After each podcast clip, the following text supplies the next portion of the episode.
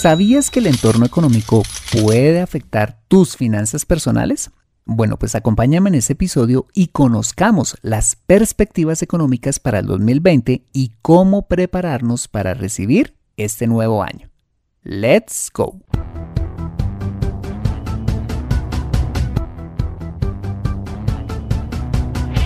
Bienvenido a Consejo Financiero, el podcast de finanzas personales donde aprenderás a manejar inteligentemente tu dinero, salir de deudas, tomar buenas decisiones financieras y alcanzar una prosperidad sólida y duradera. Consejo Financiero son finanzas personales prácticas para gente como tú que desean transformar su futuro financiero. ¡Bienvenido a bordo!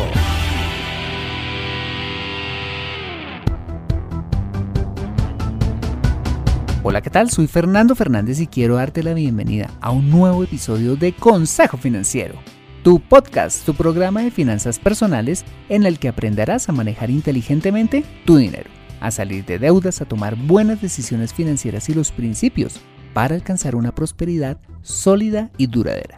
Como bien lo sabes, tener educación financiera no es algo exclusivo para los gurús en finanzas. No, todo lo contrario, es algo que hoy está a tu alcance y que te ayudará a lograr tus objetivos de vida.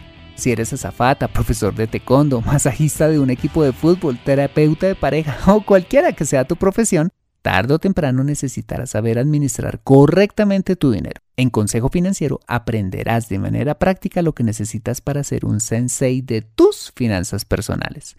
Y como siempre te invito a visitar www.consejofinanciero.com, donde podrás encontrar este y muchos más contenidos de finanzas personales que estoy seguro van a ser de utilidad para tu vida financiera. Asimismo, te recuerdo que puedes encontrarme en facebook.com como Consejo Financiero Podcast, en LinkedIn como Fernando Fernández Gutiérrez, en Twitter como @consejoacertado y en Instagram como Consejo_Financiero.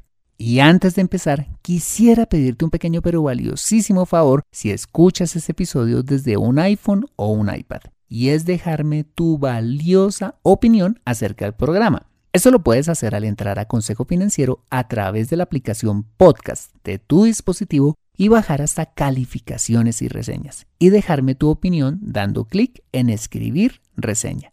Esto, como sabes, me ayudará un montón para posicionar aún más el programa y de esta manera poder llegar a más personas.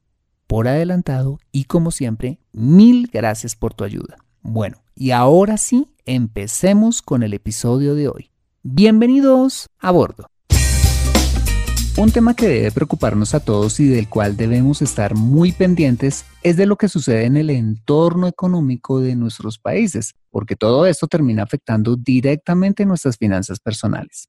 Bueno, pues para ponernos al día en la materia, hoy estamos nuevamente con Andrés Felipe Rosas, profesional en finanzas y relaciones internacionales de la Universidad Externado de Colombia, quien nos contará qué ha pasado en la economía este año y sobre todo, ¿qué perspectivas se presentan para el 2020? Andrés, gracias por aceptar nuestra invitación a Consejo Financiero. ¿Cómo estás? Hola, Fernando. Muy bien, muchas gracias. Buenos días a todos. Bueno, pues gracias a ti por aceptar nuevamente nuestra invitación. Bueno, Andrés, pues este año se ha caracterizado por ser un año con una gran cantidad de noticias económicas que han afectado nuestro bolsillo. ¿Por qué no empezamos haciendo un resumen de lo que hemos vivido este 2019? Claro que sí, este año pues ha sido un año muy particular y digamos no son pocas las ocasiones en las que el entorno económico se ve digamos impactado y maneja una premisa principal que viene fundamentalmente del escenario geopolítico global. Entonces este año pues si bien ha sido un año con muchos desarrollos económicos, hay un tema paralelo y transversal que se ha desarrollado permanentemente y han sido los diferentes anuncios de los diferentes primeros ministros, presidentes, etcétera, de pues, los países en primera medida desarrollados. Tuvimos el tema, digamos, comercial en los Estados Unidos, el tema Brexit en Europa que sigue siendo, los dos temas siguen siendo pues, grandes factores a incorporar. Y ya de cara a Latinoamérica, pues hemos tenido también un escenario de un gobierno que pues el mercado está conociendo aún, que es el gobierno del presidente AMLO en México, las elecciones en Argentina, las elecciones de gobernadores y digamos, en Colombia. Entonces, ha sido un año bien cargado de eventos geopolíticos y en materia política que pues tienen sus repercusiones en el escenario económico. O digamos, uno le surge la inquietud, ¿cómo se transmite todo esto al día a día de las personas y cuál es ese canal de transmisión con el que uno dice finalmente esto, cómo me impacta? Finalmente, el activo cero riesgo en el mundo, ese activo de inversión cero riesgo en el mundo siempre serán, o por lo menos siempre han sido los tesoros norteamericanos, que es la deuda del gobierno de los Estados Unidos. En la medida en la que hay mayor, digamos, preocupación por el crecimiento, hay mayor incertidumbre, el escenario de pronto no luce tan claro, en momentos donde los inversionistas pues lucen un poco más preocupados, esos activos cero riesgo tienden a valorizarse mucho, tienden a generar un gran retorno. ¿Por qué? Porque la gente tiende siempre a de pronto liquidar estas posiciones en acciones, en cosas un poco más volátiles, para refugiarse en estos activos. Y este ha sido un año donde hemos visto que esos activos de bajo riesgo y esos activos seguros han tenido un comportamiento muy volátil. Cuando Donald Trump sale a decir que va a ejecutar una guerra comercial con China, pues son activos que se valorizan mucho. Cuando hay periodos en los que hay luces de acuerdos comerciales, cuando hay periodos donde hay luces de un acuerdo formal de Brexit y de una salida de Reino Unido de una manera negociada de la eurozona, y hay un poco más de tranquilidad en ese sentido, digamos, se alinean un poco todos los factores, pues los activos cero riesgo como los tesoros tienden a desvalorizarse y vemos nuevamente cómo el inversionista global pues tiende a comprar cosas un poco más riesgosas. Cosas como las acciones. Como las acciones, en el caso puntual de Colombia, como los TES, como los títulos de deuda del gobierno colombiano, y en el caso también de Latinoamérica, yo diría en el caso de México, pues son los M-bonos, pero en general es la manera como el inversionista internacional, esos grandes inversionistas se comportan. Cuando hay un escenario más benigno, de mayor tranquilidad, pues tienden a alocarse más en países emergentes como los de América Latina. Ajá. En esos momentos, pues los activos emergentes tienden a mostrar un buen comportamiento y eso es lo que se refleja en nuestras inversiones. Tanto en las inversiones de cada una de las personas en sus portafolios de pensiones, como en su ahorro personal individual, si son, digamos, ahorros invertidos en portafolios como tal, pues tienden a reflejar ese comportamiento del inversionista global. De acuerdo. Bueno, pero hay algo que ha sonado durante todo el año y es este tema de la guerra comercial entre China y Estados Unidos, o mejor, entre Trump y China.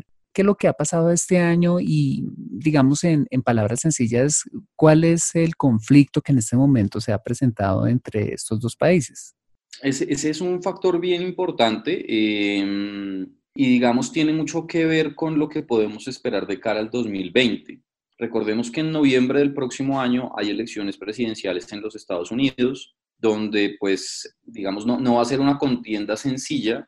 Un poco los análisis que se plantean en el mercado es que pues claramente Donald Trump necesita llegar a el 2020 mostrando resultados que sean favorables y que le consigan votos importantes. Entonces todo lo que él negocie en materia comercial y los impactos que esta negociación ya están teniendo sobre la economía de los Estados Unidos puntualmente, hay sectores más golpeados que otros, pero uno de ellos es el sector de agricultura.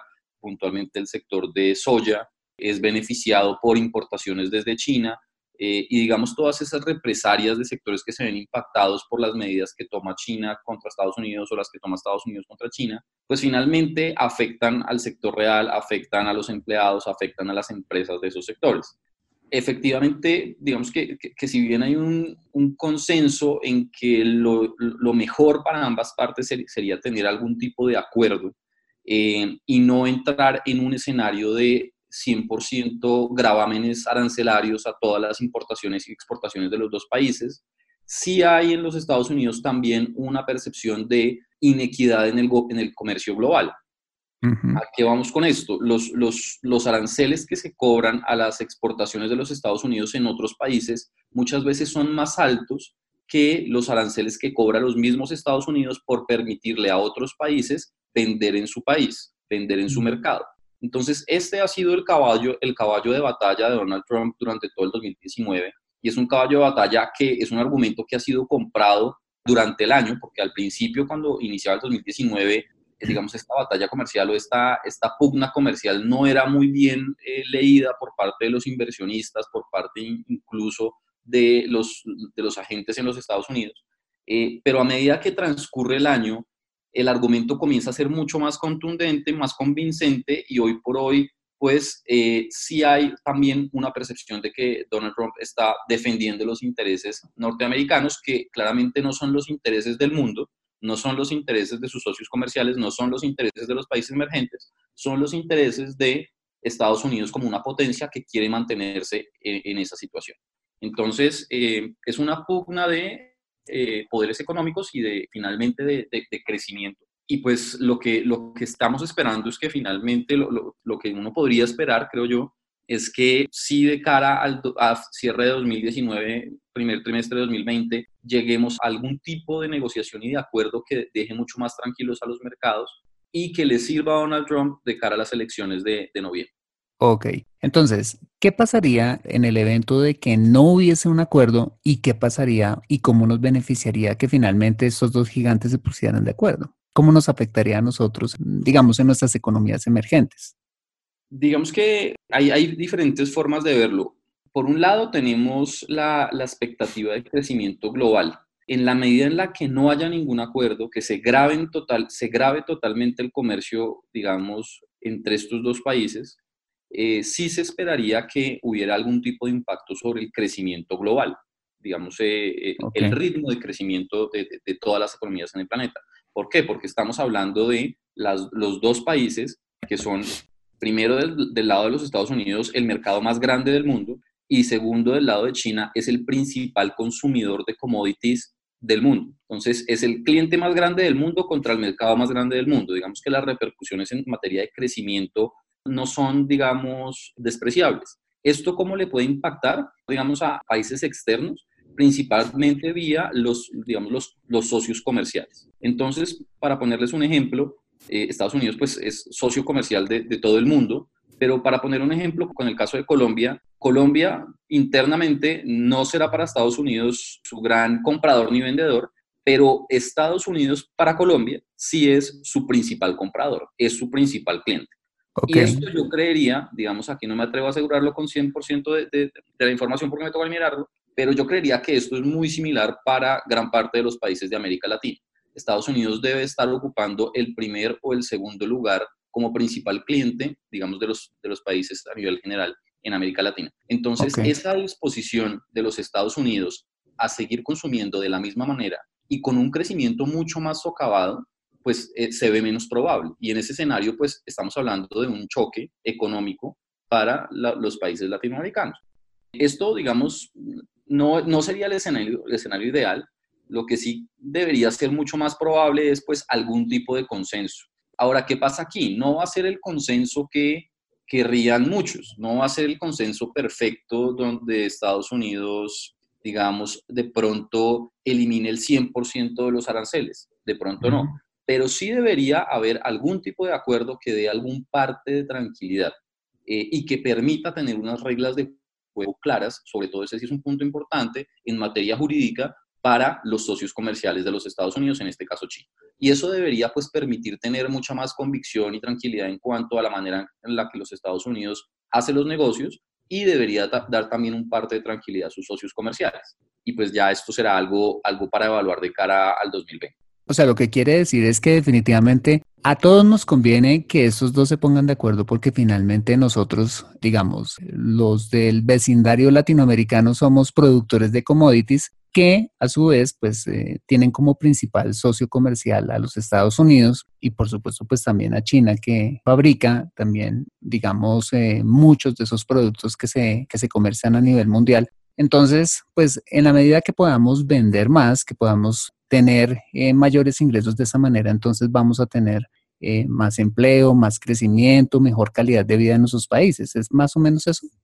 Sí, sobre todo América Latina tiene un tema puntual y es el petróleo. Es una región donde pues hay varios de los países más grandes que son altamente dependientes de este commodity. Y precisamente China es el principal consumidor a nivel global de petróleo. No nos convendría, digamos, desde ese punto de vista, ver a un China en una desaceleración muy rápida. Acá hay que tener también presente que el tema económico siempre va a ser un tema de ciclos. Uno no puede miopemente esperar que el crecimiento sea eterno. Siempre van a haber ciclos, van a haber años buenos y van a haber años de correcciones, van a haber años de mucho crecimiento y van a haber años de poco crecimiento. Esa es la teoría económica clásica y digamos que evita el sobrecalentamiento de las economías. Sin embargo, sí lo que uno, digamos, el escenario ideal, ¿cuál debería ser un cambio de ciclo mucho más suavizado? Lo que no es ideal es ver un país que en un año, digamos en el caso de China, crece al 6% y el otro año pasa a crecer al 2-1%. Eso no es un escenario, digamos, que sería tranquilizador. Un escenario tranquilizador sería ver una economía que de manera progresiva va de pronto desacelerándose para después cambiar a un ciclo nuevamente de crecimiento. Ok. Bueno, esa es una de las noticias de este año que han estado pues muy presentes en, digamos, en los medios de comunicación y bueno, todo lo que ha venido pasando. El tema del Brexit, de la salida del Reino Unido de la zona euro, ¿cómo puede impactarnos eso a nivel económico? Ese de pronto es un tema más lejano, o digamos no lejano al sector real de los, pensaría yo, bueno, esto depende mucho ya de cada país puntualmente, pero digamos de cara al portafolio de inversión que puede tener un inversionista, tiene mucha más relevancia. De cara al impacto vía crecimiento del país, salud económica del país, de pronto no se ve tan impactado dependiendo de el nivel de relación comercial que tenga cada país con Reino Unido. En América Latina, Reino Unido pues no es de los países preponderantes en las relaciones comerciales. Entonces digamos que de pronto por ese lado se ve un poco o podría verse un poco menos impactado. Incluso uno podría pensar también que podría abrir mercado que en este momento tiene el Reino Unido al interior de la eurozona que podría abrirse a otros países que demuestren ser lo suficientemente competitivos en otras partes del mundo. Okay. Sin embargo, el impacto más, digamos, el impacto que sí es claramente visible es el impacto en materia financiera y, digamos, en los activos que una persona tiene invertidos en cualquier vehículo de inversión. Como que, digamos, la volatilidad de la libra. La volatilidad de la libra es el primer barómetro que mide pues esa sensación de incertidumbre frente a un Brexit. Cuando hay más claridad al respecto, pues la libra se fortalece y cuando hay mayor incertidumbre vemos una debilidad en la divisa.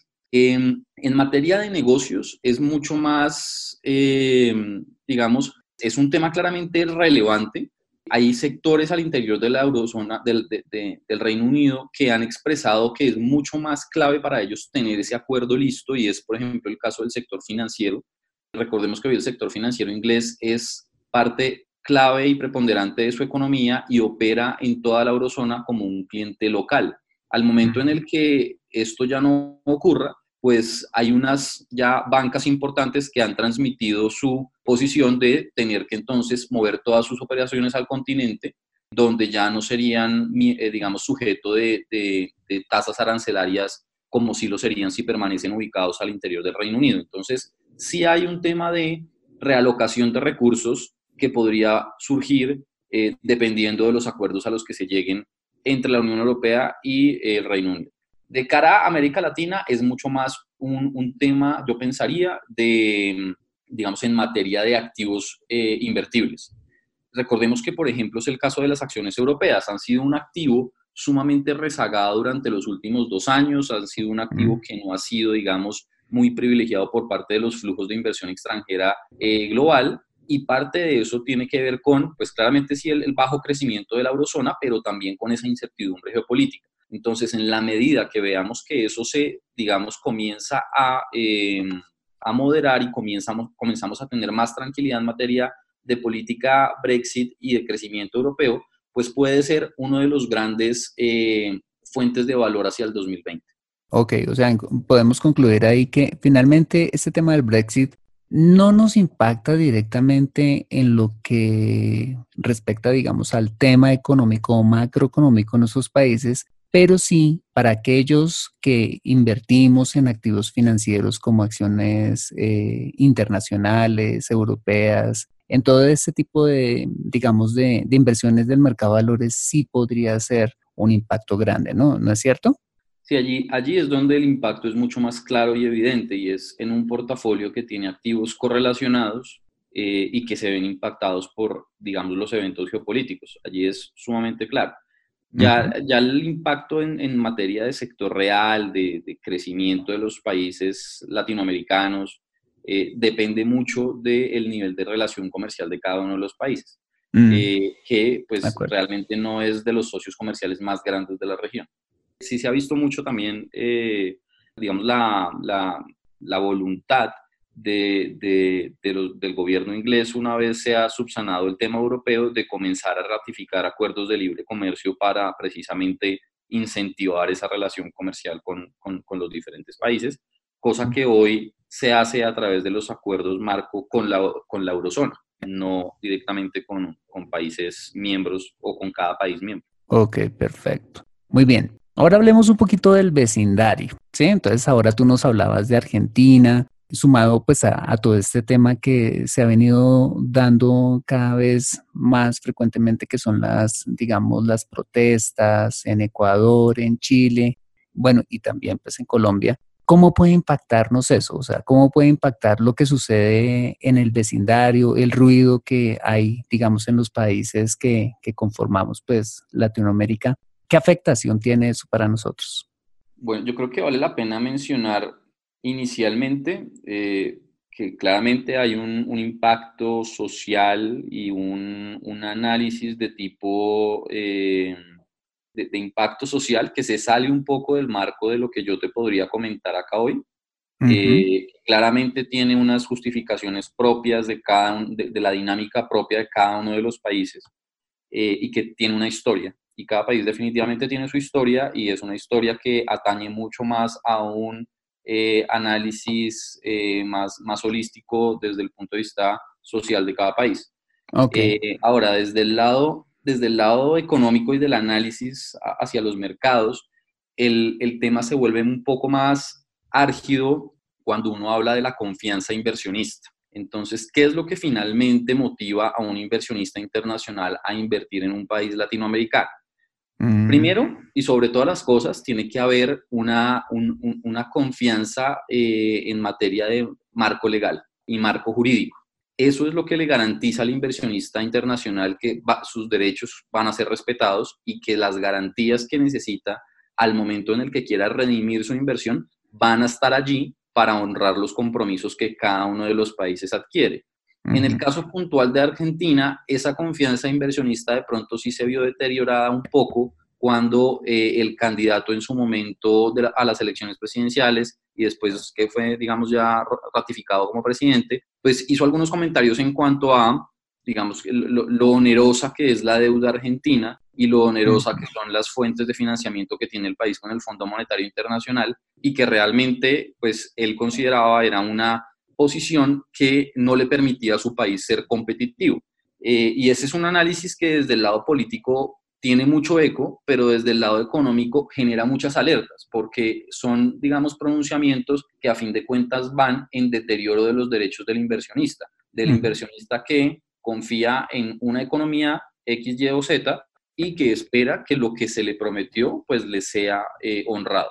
Entonces, ese tipo de pronunciamientos son bien difíciles. También, digamos, ocurrió en México antes, previo al posicionamiento de AMLO, donde también AMLO pues tenía un discurso que generaba inquietud a los inversionistas, sobre todo en cuanto a la política de infraestructura del país. Posteriormente, él, una de sus primeras decisiones fue pues terminar con el contrato que iba a construir uno de los grandes aeropuertos de México, que era una gran obra de infraestructura que ya estaba totalmente concesionada, y una de sus primeras, decisiones ya como presidente fue pues terminar esos contratos. Y también un poco comenzó a reflejar en su discurso, políticas que quería implementar en Pemex, digamos, que fuera digamos, sujeta a una inyección de capital netamente privado, lo cual implica un endeudamiento superior de una de las principales fuentes de financiamiento del Estado. Entonces, efectivamente, los desarrollos sociales de políticos y sociales de la región sí tienen un impacto muy grande sobre la percepción de riesgo de cada uno de los países. Y finalmente, para el inversionista extranjero y el inversionista global, que digamos en el caso de los países latinoamericanos es uno de los jugadores más importantes. ¿Por qué? Porque es finalmente el agente que cuenta con los recursos y da ese voto de confianza a los países para entregarse. Ante todo, sí se requiere, digamos, unas garantías en términos de confianza inversionista, régimen jurídico que sea transparente y que sea sostenible en el tiempo. Y en segundo lugar está la rentabilidad. La rentabilidad, yo pensaría, claro, siempre va a ser importante. Pensemos que un inversionista internacional ve un mundo desarrollado donde las tasas son sumamente bajas, donde los Estados Unidos está pagándole el 1,25% de retorno, donde los países de la eurozona están pagando casi que al cero o tasas negativas, ni se diga en Japón. Entonces, claro, donde yo como inversionista que tengo un deber de trust, un deber fiduciario, digamos, de generarle retorno a mis clientes en el lugar del mundo en el que se encuentres, en el lugar del mundo donde se encuentren, ¿cómo yo determino dónde invertirlos? Entonces, las tasas en Latinoamérica pues suenan muy bien, la verdad, porque estamos hablando de tasas en México cercanas al 7, en Colombia entre el 5,5, alrededor del 5,5, pero digamos, eso es claramente importante, pero incluso queda en un segundo lugar si antes que eso no se tiene una percepción favorable de riesgo.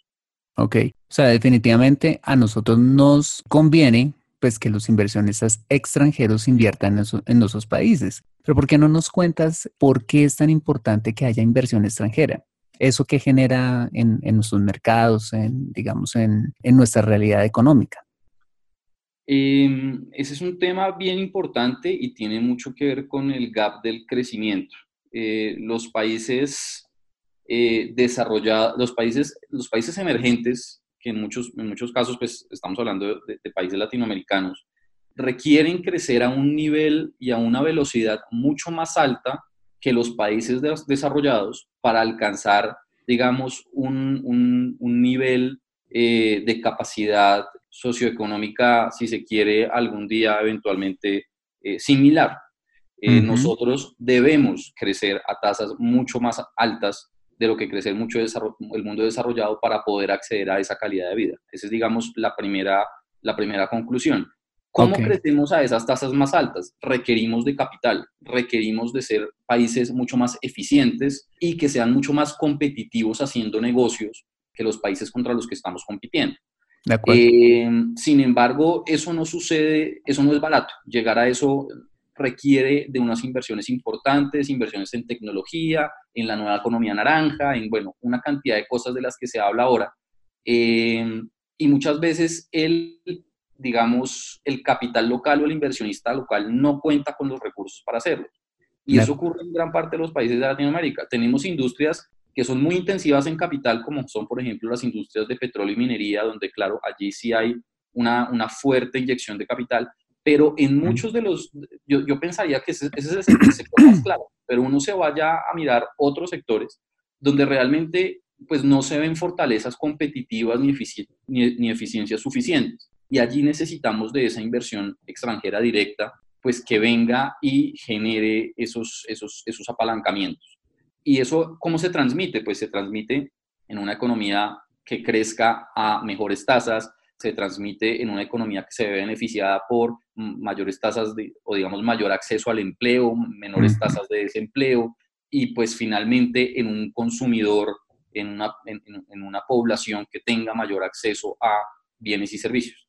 Entonces, idealmente mejor remunerado. Digamos que todo esto va descendiendo a través de una cadena que viene precisamente de un sector real mucho más robusto, de un capital extranjero y de una inversión extranjera directa que logre con los objetivos de ser y de generar esas eficiencias y competitividad. Claro que eso no puede ser totalmente descuidado, eso tiene que ser una inversión que sea muy bien supervisada y que pues tenga todos los agentes estatales correspondientes que supervisen la ejecución de todos esos recursos y que pues son recursos que finalmente, si bien son de capital extranjero, terminan en cada uno de los países dándole a las arcas del Estado, que son finalmente arcas que finalmente van a ejecutar proyectos sociales, van a ejecutar proyectos de salud, de vivienda y de educación. Todos esos son los parámetros que finalmente llevan a decir, oiga, sí necesitamos pues generar esas garantías jurídicas para que el capital extranjero llegue a nuestros países. De acuerdo, muy bien. Bueno, dado este resumen económico, digamos lo que ha pasado este 2019, ¿qué podemos esperar del 2020? ¿Cuáles serían como esas perspectivas que podemos esperar? ¿Cómo ves el devenir de la economía del próximo año? Esa es la parte que hay que pensar todos los días. Sí. No, es la parte más difícil, pero podemos hacer un bosquejo general al respecto. Lo que sí, digamos, es un poco más claro es que el entorno de tasas bajas a nivel global que vivimos en 2019 va a continuar hacia el 2020. Ese mundo desarrollado pagando tasas de rentabilidades muy bajas seguiría siendo la constante. Es, digamos, esas políticas de los bancos centrales que hemos visto de mantener tasas bajas también debería seguir siendo la constante. Y en ese caso, digamos, cuando uno está en un escenario de un entorno de tasas bajas, allí hay dos implicaciones. Una implicación desde el punto de vista de mis inversiones y otra implicación desde el punto de vista de yo como deudor o como persona que quiere tomar un crédito para comprar una casa, un carro, una beca, vacaciones, etc. Ok. Entonces, un entorno de tasas bajas para el deudor es favorable. Para el deudor es un momento en el que si se quiere, pues puede acceder a créditos mucho más económicos, puede ser un buen momento para comprar una casa, una vivienda, si es lo que está buscando, porque va a poder acceder a tasas que le van a ofrecer los bancos mucho más atractivas. Y, digamos, la otra implicación tiene que ver con el análisis que debo hacer en mi portafolio o en mis activos invertibles. Es un año donde si yo soy un cliente muy conservador, y quiero seguir siendo un cliente muy conservador, definitivamente no quiero asumir ningún riesgo, tengo que hacer esa catarsis de darme cuenta que la renta fija en el mundo va a pagar tasas más controladas, un poco más bajas. Y esa es una realidad. Y es una realidad que deberíamos conocer y es una realidad que nos deberían transmitir, porque en un escenario como el que estamos esperando como el que uno podría esperar para 2020, una oferta de inversión que me diga que un inversionista conservador va a continuar rentando a tasas del 8% es algo que me genera mucha desconfianza. Uh-huh. Si bien 2019 fue un año donde fue un año atípico, todos los perfiles de riesgo, digamos, de una persona se generaron rentabilidades por encima de sus tasas históricas. Entonces estábamos hablando de perfiles conservadores, pues, digamos, eso ya depende mucho de la moneda el país donde uno se encuentre y la moneda que uno tenga, pero en general las tasas de rentabilidad sí estaban ligeramente por encima del riesgo propio de los perfiles conservadores, moderados y agresivos. Entonces, decir que eso se va a mantener hacia el 2020 es algo que no veo muy, muy viable. Lo que sí es más claro podría ser esperar una contracción de sus retornos hacia sus promedios históricos. Entonces, tener y ser consciente un poco de eso. Si yo quisiera hacia el próximo año, continuar, digamos, manteniendo una estrategia moderada de inversión o agresiva de inversión, sí tengo que ser consciente que va a ser un año de volatilidades. Tengamos presente que va a ser un año, y eso no es algo a lo que uno deba tenerle temor. Las volatilidades siempre han sido los mejores entornos para obtener los mejores rendimientos. Le cuestan a uno en el día a día, especialmente si uno es una persona que mira un extracto diario, que desde ningún punto de vista creamos que sea recomendable, porque lo que estás viendo, ahí es claramente pues pura volatilidad, y es algo que va a ocurrir hacia el otro año. El otro año es un año de elecciones presidenciales en los Estados Unidos, es un año en el que va a continuar el tema comercial, es un año en el que va a continuar el tema Brexit. Entonces, sí digamos que hay que tener eso muy en el radar. Ah, bueno, pero entonces, lo que quiere decir esto es que el inversionista que tiene un perfil conservador, que digamos tiene objetivos de inversión a corto plazo, pues debería seguir en renta fija, pero no esperar rendimientos parecidos a los que se tuvieron en el 2019. Y los inversionistas de perfil moderado o arriesgado, que seguramente están invirtiendo para objetivos de mayor, digamos, mayor plazo, ¿deberían animarse un poco más en tomar riesgos en renta variable? ¿Cómo lo ves? Yo no sé si la palabra sea animarse, porque digamos, son inversionistas que ya toman unos riesgos. La idea no es que eleven los riesgos, pero digamos que sí son inversionistas que deben ser conscientes que el otro año esos riesgos deben continuar pagando, pero antes de pagar van a sentir y a percibir la volatilidad. ¿Por qué? Porque es un año donde el mercado va a estar muy atento a los diferentes desarrollos. Muy y a la expectativa. Yo pensaría el tema de elecciones presidenciales en los Estados Unidos es algo y es un componente que le suma mucha volatilidad a los mercados. Entonces hay que seguir evaluando mucho cómo se va a desarrollar ese entorno. Pareciera que, digamos, al corte de hoy, digamos que los candidatos demócratas que podrían estar aspirando a las elecciones no serían, digamos, muy promercado o, digamos, podrían generar incluso también volatilidades al mercado. Entonces hay que ver cómo se desarrolla mucho esa contienda. Es un poco temprano para decir quién va a ganar. Claro que, o sea, digamos, no sería algo que hiciéramos en este momento. Pero luce que, digamos, si Donald Trump llegase a tener un desarrollo medianamente satisfactorio en materia comercial, luciría como un candidato con buenas probabilidades. Ok. Y en materia de crecimiento en nuestros países, ¿cómo ves el 2020?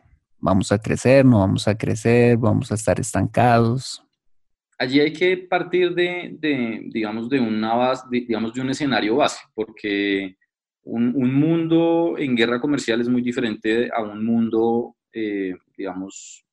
sano en materia comercial. Entonces, si partimos de una base en el que vamos a tener un 2020 con algún tipo de acuerdo comercial en los Estados Unidos y China y algún tipo de acuerdo comercial en el Brexit con la Unión Europea, que de pronto no sean esos acuerdos aspiracionales para muchos, pero que sí logren por lo menos subsanar las principales preocupaciones, es un escenario benigno de crecimiento. En ese escenario, los Estados Unidos sí debería comenzar a mostrar alguna desaceleración hacia el cierre del 2020, que es parte de los ciclos económicos de los que ya hablamos, que es, digamos, normal esperar, pero nada, digamos, preocupante o las comparaciones que hacen algunos con tipo 2008, digamos, nada que ver. Ajá, sí.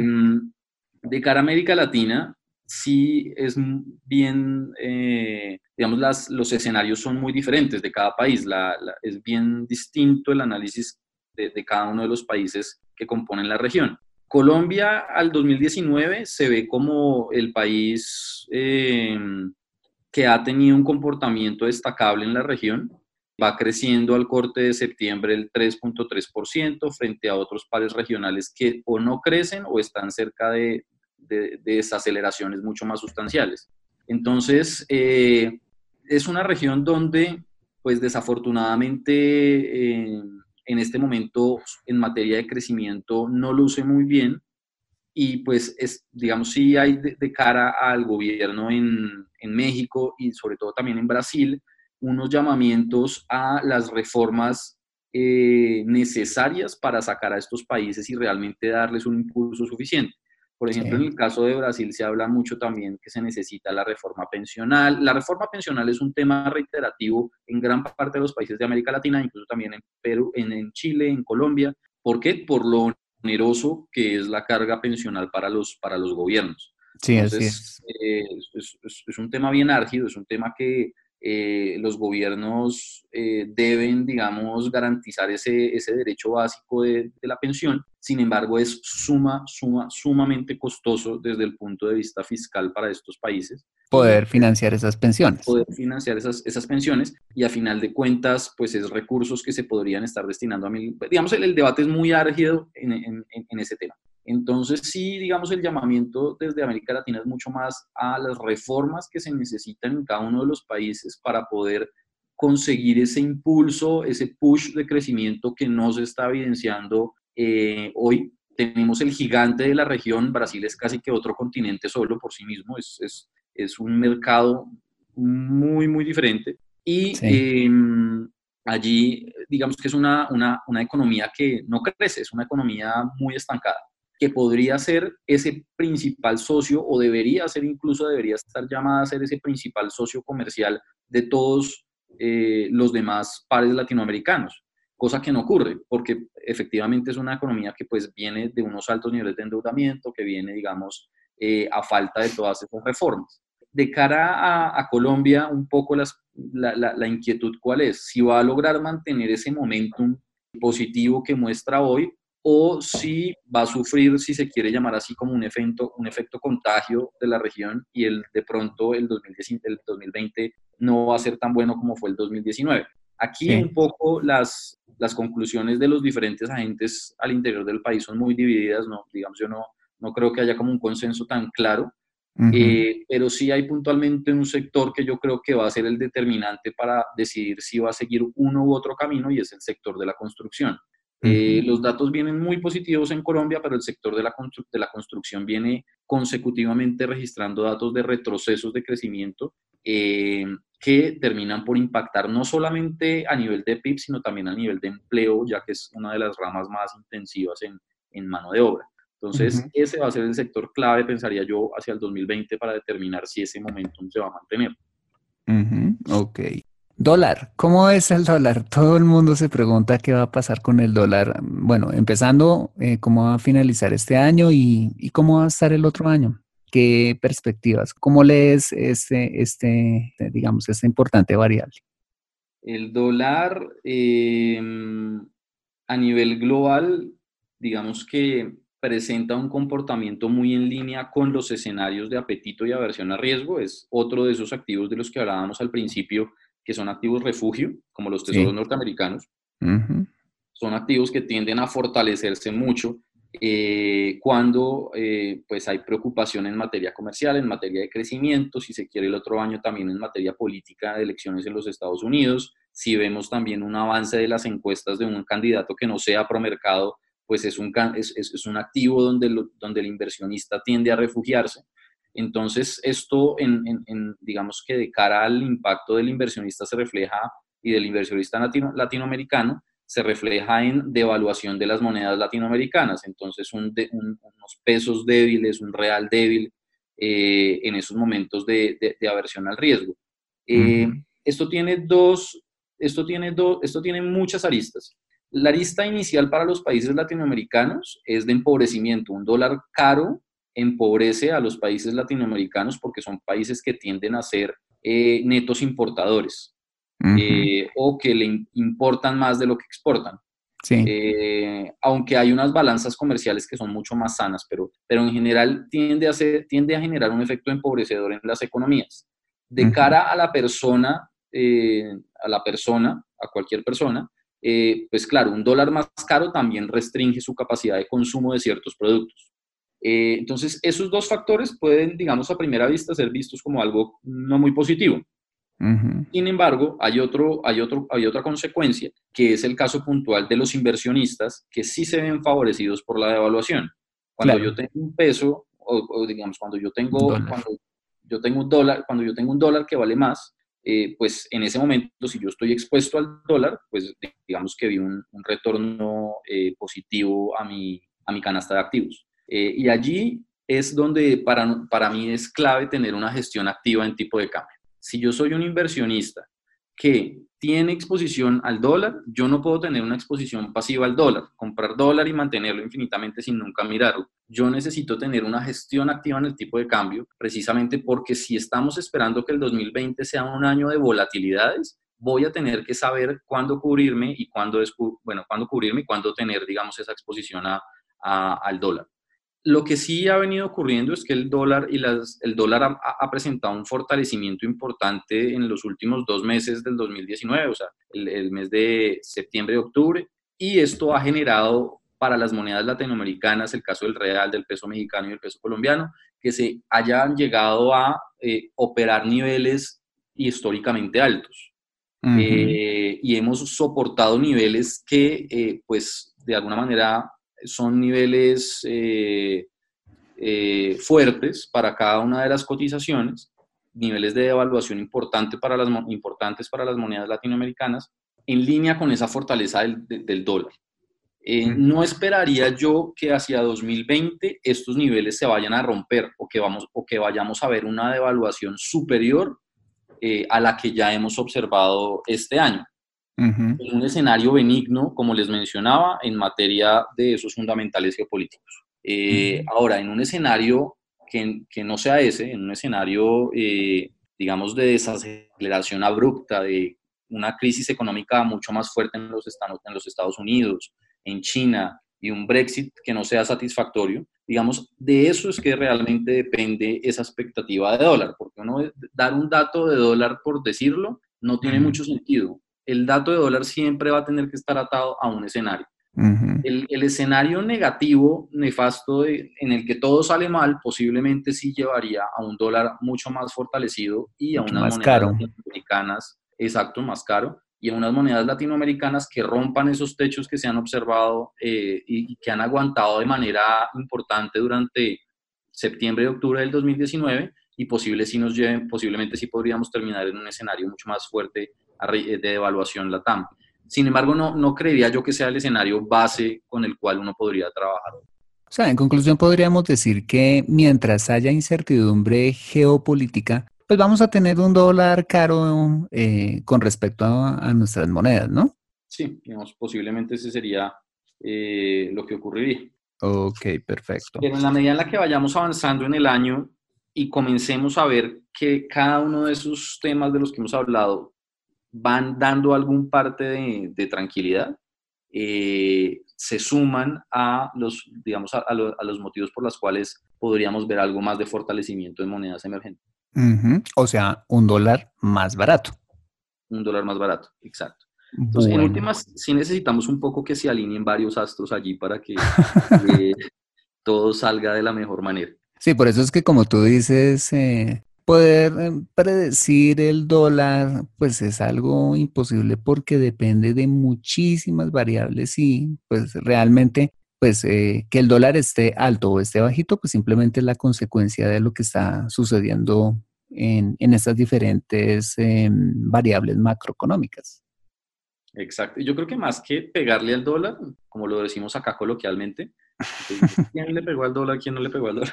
Más sí. Importante o más allá de eso, lo que debería generarle más valor a una persona es tener la tranquilidad de que aquellos que están gestionando sus inversiones gestionan la exposición cambiaria también de una manera muy activa y de una manera muy profesional.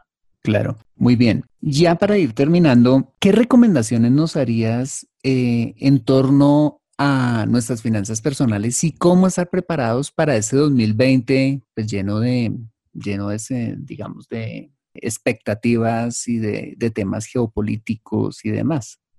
¿Qué podemos hacer? ¿Qué nos recomiendas?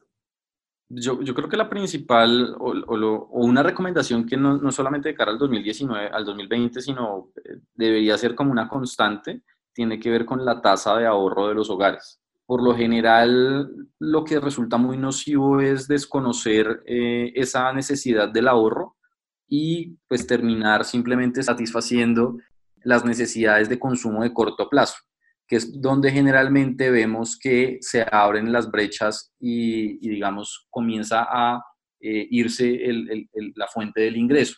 Entonces, ajá, sí debería haber siempre una claridad importante frente a mi tasa de ahorro, no solamente personal, sino el ahorro del hogar. Y esto, pues, es independiente del monto de dinero que tenga como ingreso de ese hogar, porque el ingreso puede variar, puede ser mayor, puede ser menor, pero la tasa de ahorro del hogar siempre debe preservarse porque finalmente es lo que le va a garantizar a esos hogares no solamente la protección necesaria en momentos de volatilidad, sino también la capacidad de afrontar gastos imprevistos en cualquier momento.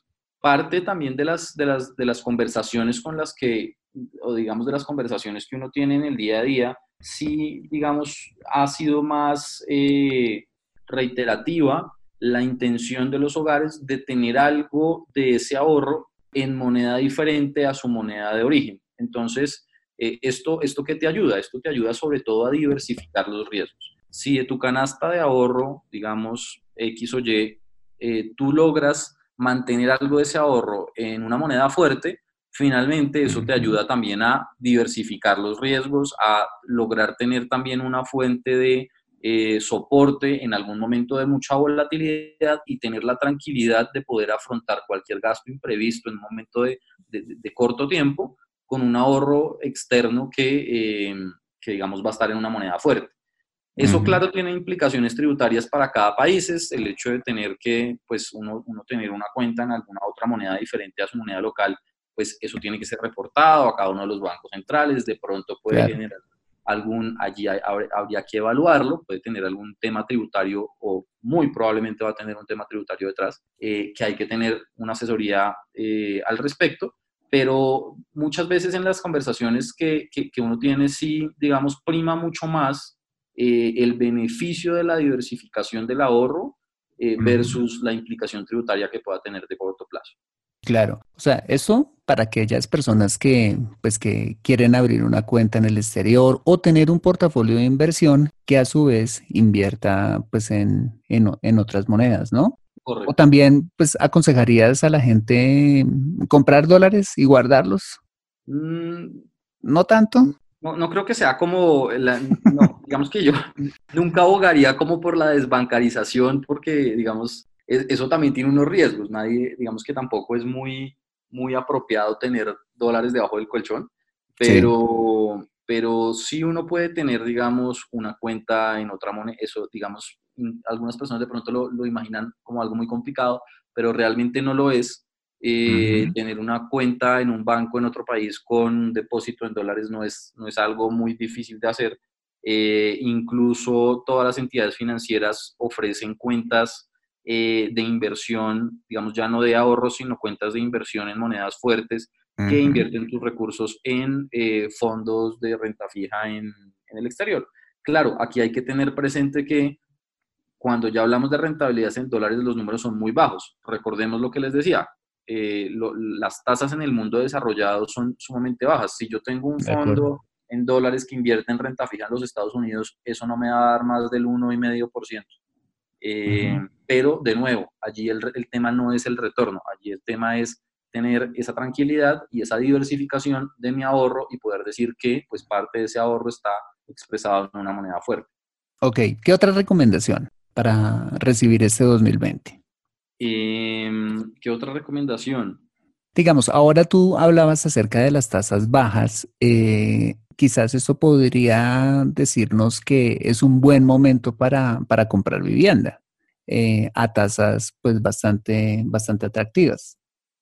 Ok, sí, de hecho, si uno está buscando endeudarse para comprar una vivienda o los diferentes, digamos, tipos de crédito que podemos tener disponibles, pues uno quiere precisamente un entorno de tasas bajas donde los bancos me estén ofreciendo esas buenas tasas. En este momento, creo que es un entorno de ese tipo. Y se suma otro factor y tiene que ver con el mercado inmobiliario. Si tú consigues un entorno de tasas bajas con un mercado inmobiliario disminuido o un mercado inmobiliario, digamos, a la baja en precios, obtienes el mejor entorno para que una persona que quisiese comprar una vivienda pueda obtener el precio más atractivo.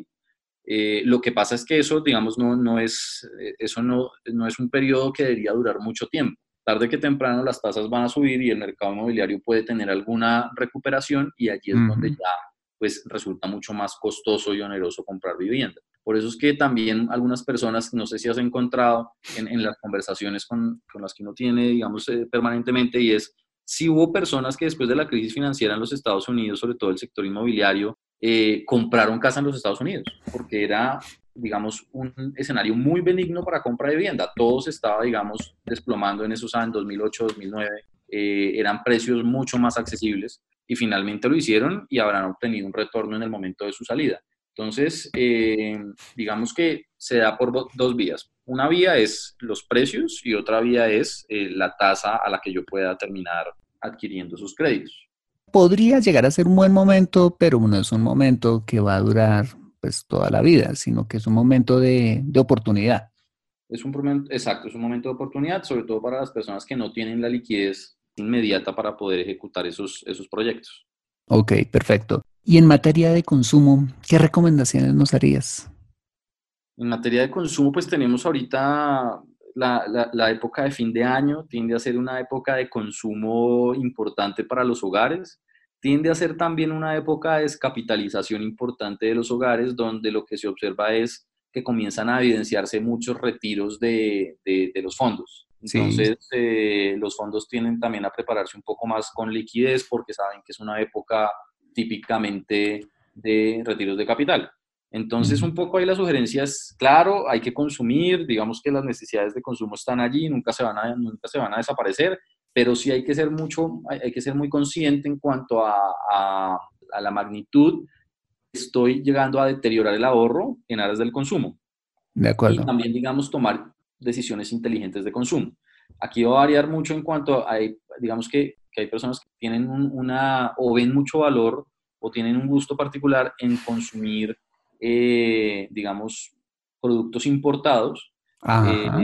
Esto pues en momentos como los que yo les mencionaba que se evidenciaron en septiembre, octubre de este año, pues resulta mucho más costoso porque los tipos de cambio en América Latina estaban en high históricos de años. Entonces, pues allí vale la pena comenzar a evaluar de pronto otras alternativas, otro tipo de productos de pronto manufacturados localmente que resulten más competitivos y que tengan un nivel de acceso a precio más atractivo.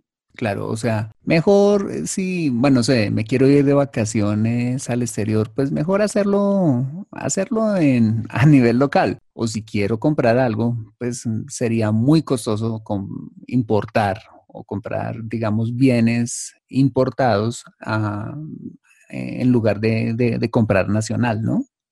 Sí, en materia de turismo yo creo que deberíamos estar pensando más en Argentina. Porque está muy barato. Es muy interesante. Es un país increíble, es una cultura increíble y pues ahorita nos beneficia mucho también la parte cambiaria de turismo, porque sí digamos que también algunas personas que nos han comentado que el tema ya de vivienda en Argentina es totalmente diferente, hay un tema de inflación muy importante y digamos que hay otras coyunturas bajo las cuales los precios lucen muy elevados ya cuando uno va a buscar un arrendamiento en Argentina, pero si uno va de turismo y uno simplemente va realmente a consumir, pues el tipo de cambio debería favorecer. Bueno, pues podemos concluir que este 2020 se presenta como un año de escaso crecimiento económico e incertidumbre, principalmente por la guerra comercial entre China y Estados Unidos. Y por ello, lo más sabio que podemos hacer para recibir este 2020 es, bueno, pues de una parte, como nos lo decía Andrés, ahorrar. No solo en nuestra moneda, sino en monedas fuertes como el dólar, para diversificar y protegernos de una nueva subida del tipo de cambio. Si tenemos la liquidez para comprar vivienda, podemos aprovechar los buenos precios que se están ofreciendo en el mercado y este momento particular de tasas bajas para financiar la compra de vivienda. Y en el tema de consumo, definitivamente hacerlo de forma moderada, no sacrificando el ahorro de mediano o largo plazo para otros objetivos por el consumo, especialmente en esta época de diciembre. Prefiriendo, eso sí, comprar en nuestra moneda, en lugar de adquirir productos importados que nos puedan salir mucho más caros. Andrés, gracias por aceptar nuestra invitación a Consejo Financiero. Fernando, bueno, un saludo y saludos a todos. Nos encontramos en una próxima oportunidad. Conoce cómo salir de deudas en Consejo Financiero. Bueno, muy bien, ese ha sido el episodio número 113 de Consejo Financiero. Si quieres contactar a Andrés Felipe Rosas, puedes encontrarlo como Andrés F. Rosas Fierro en LinkedIn. Y si te ha gustado este episodio, házmelo saber suscribiéndote al podcast y sobre todo escribiendo tu valioso comentario en torno a este programa. Asimismo, te invito a compartir este episodio a través de tus redes sociales con tus contactos, familia o amigos a quienes consideres les sea útil este episodio para su vida financiera. Bueno, yo soy Fernando Fernández, tu asesor financiero y anfitrión de este programa, el sello de José Luis Calderón en la edición de este podcast. Muchas gracias por compartir tu tiempo conmigo decorando tu casa para Navidad, mirando el atardecer, de pesca en el río, haciendo elíptica en el gimnasio o donde quiera que estés y recuerda. Consejo Financiero son finanzas personales prácticas. para gente como tú que desean transformar su futuro financiero. Buena semana y nos vemos en el siguiente episodio. Chao, chao.